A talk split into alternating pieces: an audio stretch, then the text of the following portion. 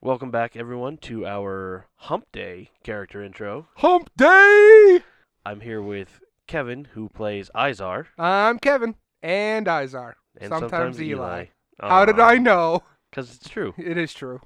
I had another nickname I came up with for you What was that? also, but uh, I don't want to share. don't wanna 'cause share- spoilers. You're tell gonna you after. gonna let it go. yeah, for now, I'm excited. like Frozen 2. So, Kevin, Yes. how about giving us a little bit of background, genetic and otherwise, for Izar? All right. Well, um, Izar is from a town called Casson.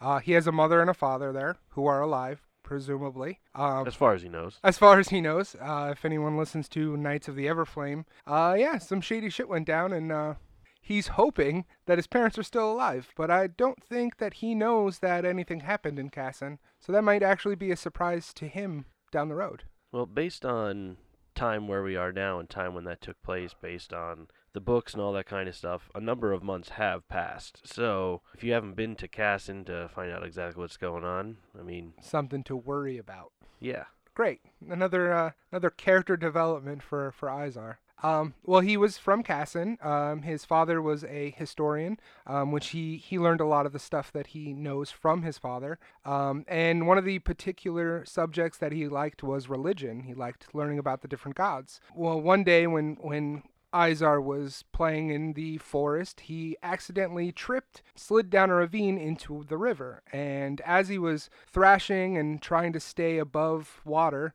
he swears to this day that he saw a bright red and yellow flash. And his words, he was pulled out of the water by a lion. So he, he did research and he found that Iomedae's colors are yellow and red, and one of the sacred animals is the lion. Um, so after that day, he, he felt that was a sign, and he um, dedicated his life to Iomedae, which um, actually caused him to go to the Last Wall to become a knight of Last Wall. And just how dedicated to Iomedae is Izar? He is a paladin of, of Iomedae, which means he follows all of her tenets as closely as he can, but you know, stuff happens. You know, he's not perfect. He doesn't claim to be perfect. And while he was training at Last Wall, that was when the Whispering Tyrant was released and killed everybody. So yeah, he's not he's not happy with, with his life right now. Why do we find Izar on a caravan toward Almus at the beginning of the adventure? Well, he got kicked out of the town that he was um wallowing at. Um, he spent his time at the bars drinking, and you know that was um that was a little bit too much for the for the townspeople. So he decided to go on this uh, on this track, this travel to uh, to find himself basically. And then he met all the people that were on the caravan, Or he will meet or he will. all the people on yeah. the caravan. Well, I assumed he's on the caravan at this Well, point. yeah. You know, the start of it is he's on a caravan, so I'm assuming he met people. But uh, yeah, he he's going to meet some some people, and we're going to see where where he goes and what happens.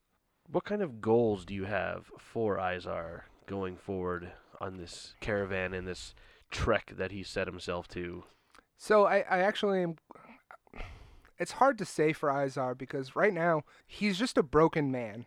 Like he he lost all of his friends, all of his brothers and sisters at Lost Wall, and and he drank himself stupid basically. So he's kind of looking for that that redeeming path. Ironically, not redeeming, but Not the Redeemer. not the redeemer, but he's trying to find like he's trying to fix himself, and and I think his main goal is to find people to fill that hole that he has in his soul where where he lost all of those people that he cared about and trained with for months at a time. I think for me personally, I'd like to see him get some kind of I don't want to say revenge on undead in general or just a feeling of revenge of rising up. Like the the best way to the best way to shut up your haters is to, you know, live your life happily despite everything that happened to you.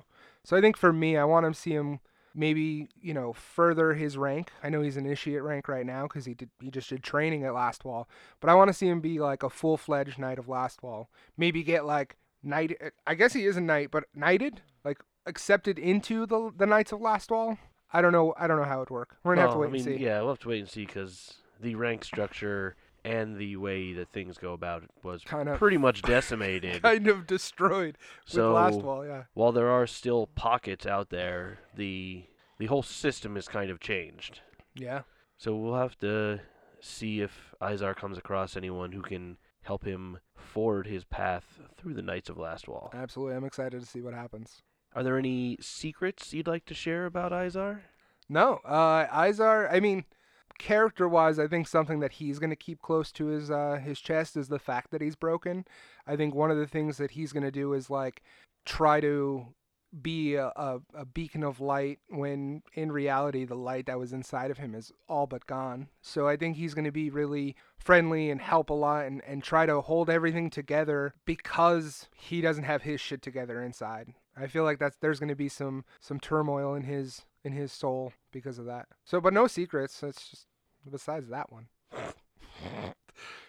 Just more of a personal thing. Yeah, it, it's it's not going to be like something people find out. It's just he knows. It's not like he's the one who really set uh, the Whispering Tyrant free or anything like that. I mean, you don't know what happens. that's that's your that's your call, buddy. no, no, You're the storyteller here. that, that, that's not what goes down. no, I don't that think that he did that. down, I think Izar's character, his personality. I think the way I'm going to play him, you're going to see that he's he would never do anything to to release the Whispering Tyrant. He wouldn't do that. All around good guy. Check him out. I'm excited to see what I do with him. I don't even know to be honest. I got no plans. To see where this goes. All right. Is there anything else you'd like to share? you know, I, I really put a lot of time into into Izar creating the uh, the backstory, his personality. Um, I don't have a voice, so don't expect a voice, but I really think that anyone listening to this is going to really enjoy what I do with them.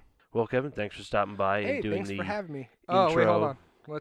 Yeah. Well, let me finish. dude, Thanks for stopping by and doing this intro here for Izar. No problem. Thanks for having me, Jay. And thank you, listeners, for stopping by and taking a listen to this intro. Izar rules. Stop First. by for the next one Yeah. and the one after. And the one after. Yeah. Yeah. We'll see you then, but we won't because you're not here. But you'll hear us. See you for the next one, everyone. See you guys.